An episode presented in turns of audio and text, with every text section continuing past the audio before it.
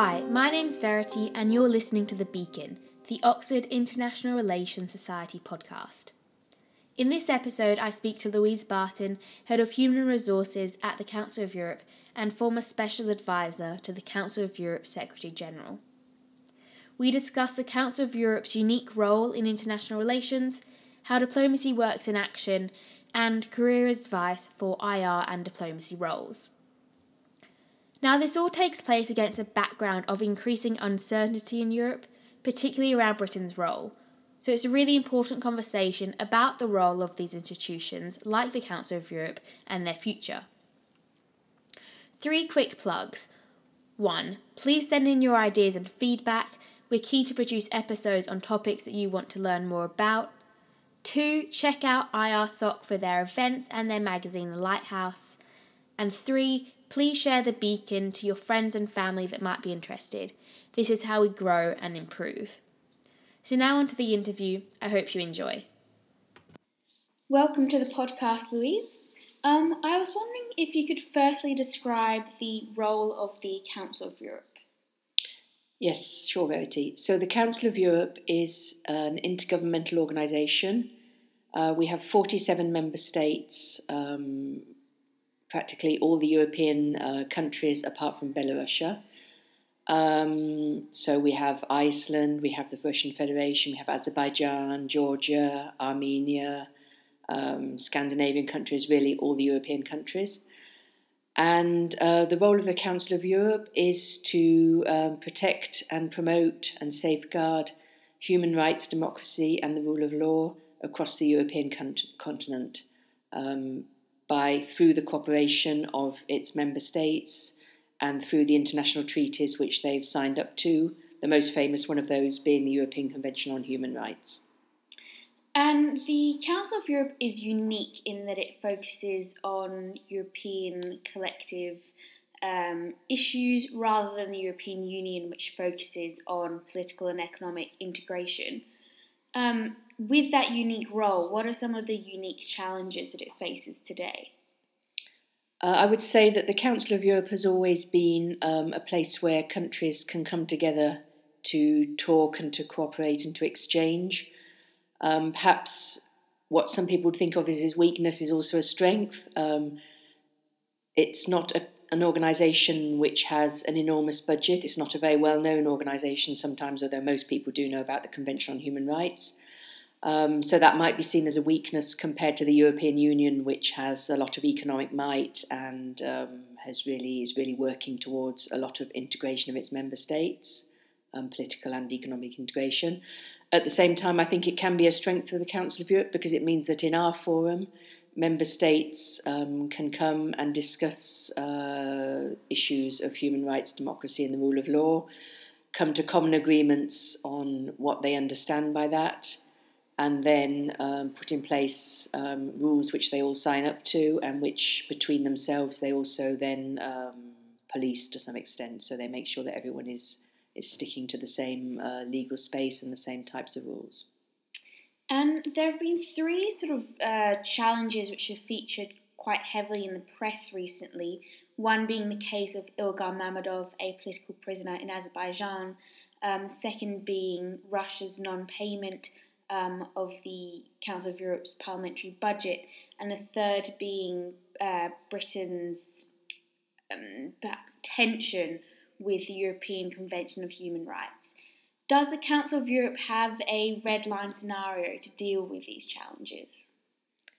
I think that um, if you ask our Secretary General Torbjorn Jagland, he would always say that for him, the best way to make progress is to keep talking as long as you can with the other party. Um, he has a lot of experience. He was Prime Minister of Norway. Uh, he was also Foreign Minister for a very long time, particularly when um, Norway played a very active part in um, trying to find a peace agreement between Israel and um, the Palestinians. And so I think his point of view is always to keep talking as long as you can. Um, that doesn't mean, though, that you can accept everything. And I think that for the Council of Europe is um, in some of the areas you've mentioned. Uh, finding the balance about how long you can keep dialoguing with a member state, trying to find ways forward, and what you do um, in the final um, the final uh, solution when um, when nothing can be when you see that no progress is being made at all. And you've highlighted the role of communication there. Um, in your role as a special advisor to the Secretary General, you were one of the crucial links in that communication chain. Could you perhaps explain what your role was? Sure. So, um, special advisors to, to our Secretary General, or in fact to most politicians, it's a fairly usual role, um, are there basically to act, first of all, I would say, as a filter um, between everything that's going on outside um, the private office of the Secretary General, which can be things in the organisation, but also political developments, um, contacts with representatives of member states. Obviously, a lot is going on, and not all of that can be dealt with directly by the Secretary General. So, our first role is to see what the Secretary General needs to know about, um, make sure that he or she knows uh, those things, and that they can take decisions when they need to take decisions and obviously to also advise them on our specialist um, subjects. Each advisor covers a certain amount of topics, and it's your responsibility to keep up to date and to make sure that you give the best possible advice you can.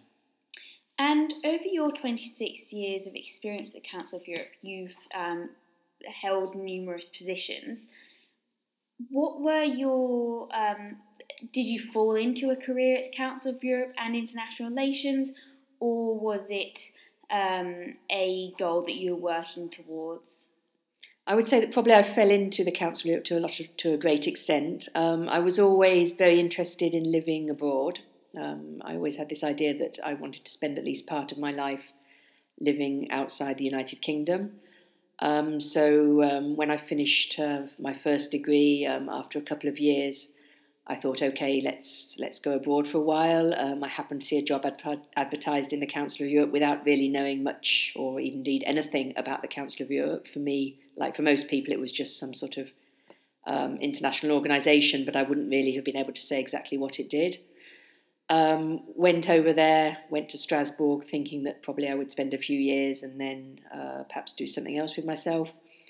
And then little by little, as I discovered the Council of Europe, as a lot of people do, they kind of um, first of all identify very strongly strongly with the values of the Council of Europe, um, feel that the job there is uh, worthwhile and important, and also that it's um, a very nice place to work. I mean, once you've worked with people from a lot of different countries, um, interacted with their cultures, uh, had that kind of overall political um, view on Europe as a whole. It's so fascinating that I think it would be quite hard to leave it behind for a lot of people. So many people, I think, have my experience that they went there, perhaps not expecting to spend their whole careers there, and then often stayed. Some people move on to other international organisations um, as well, so there's a certain amount of moving around between international organisations, um, but people often like to stay in these institutions.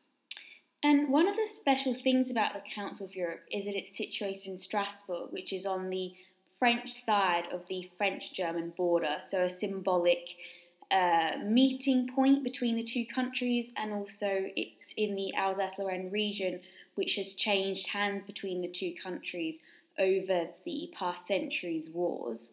Um, and one of the sort of legacies of that today is that it has um, many languages um, being used. Um, so English and French, the official languages, um, and there's people from all around the world, as you said. Um, how important are languages and openness to different nationalities to a career in international relations? I think it's important to um, already be ready to uh, and curious about learning another language, about meeting other cultures, and um, often, uh, particularly in the United Kingdom, I know now that a lot of people don't necessarily study a second language to a very high level because it's true that English is increasingly a language which is used a lot um, also in international organisations. Uh, it's a very, uh, very widely used language, and a lot of people do communicate in English. But at the same time, I think that um, people should show that even if they don't necessarily have a very high level of, a, of another language that they're interested in learning, perhaps they're taking lessons if they applied for a job um, in another in an international organisation, um, because it's clear that when you're actually working both in the organisation and living in another country. Uh, okay, you can get by just speaking one language, but I think you lose a lot. It's a shame not to speak the second language. And um, I mean, at work, for example, we tend to switch very easily between English and French all the time. Um, people will start a sentence sometimes in English, finish it in French, or drop different words in. And I think that's part of the, the richness and the enjoyment of working in an international organisation. And I think you also have to be ready for the fact that when you work with people from uh, many other countries, in our case it's 47 member states, not everybody has the same experience um, of uh, or different or the same culture. And if you look at our member states, a lot of people have um, lived through very, very different histories, communist times, um, big upheavals. Their countries have been even split into two countries. So there's a, really a lot of culture and history which is different from country to country. At the same time, we have a shared European culture, but you have to be prepared for the fact that, just on a very practical level, different um, cultures may have different ideas about how you work together in the workplace, about how you communicate. And I think you have to be open to that and not always think that our way is the best way of doing it. And arguably, Europe is currently in a period of upheavals. Um, for example, the threats of populism, terrorism, uh, the migration crisis, to name a few. Um, what is your vision for the future of Council of Europe, one that perhaps future graduates might work for? Uh, I think that, in a way, um, all these crises that you've mentioned are exactly the sort of areas where the Council of Europe has a really important role to play because um, whether we're talking about populism or, or terrorism or the refugee crisis, it's clear that we have to take into account um, human rights standards, um, that people uh, are all human beings and all have a, a, right to certain to a certain level of um, respect and dignity, and um, democracy and the rule of law also extremely extremely important. If you look at populism for example it's all around what is democracy what do we mean by democracy today? And i think that um, these standards are a really strong foundation with which we can address these questions um, human rights is something which evolves uh, with time as well. I mean, there's lots of new subjects uh, which the Council of Europe is now covering, which uh, maybe 10, 20 years ago were much less on the agenda. For example, the, the rights of people, of LGBTI people, is something which is um, now very much to the forefront in some of our work. Um, we're also looking at issues such as how you protect human rights in um, the internet age. Uh, how do you protect people's privacy? How do they, how do you protect um, their right to to not have their personal data or things they might have published once to remain on the internet forever? So these are you know questions which are evolving all the time and where we really have um, a lot of uh, both experience and also I think uh, a solid basis in that we bring together governments who talk together and try to find together rules that they can accept. So, both fascinating and challenging questions ahead. Louise Barton, thank you very much, um, and thank you for listening to The Beacon.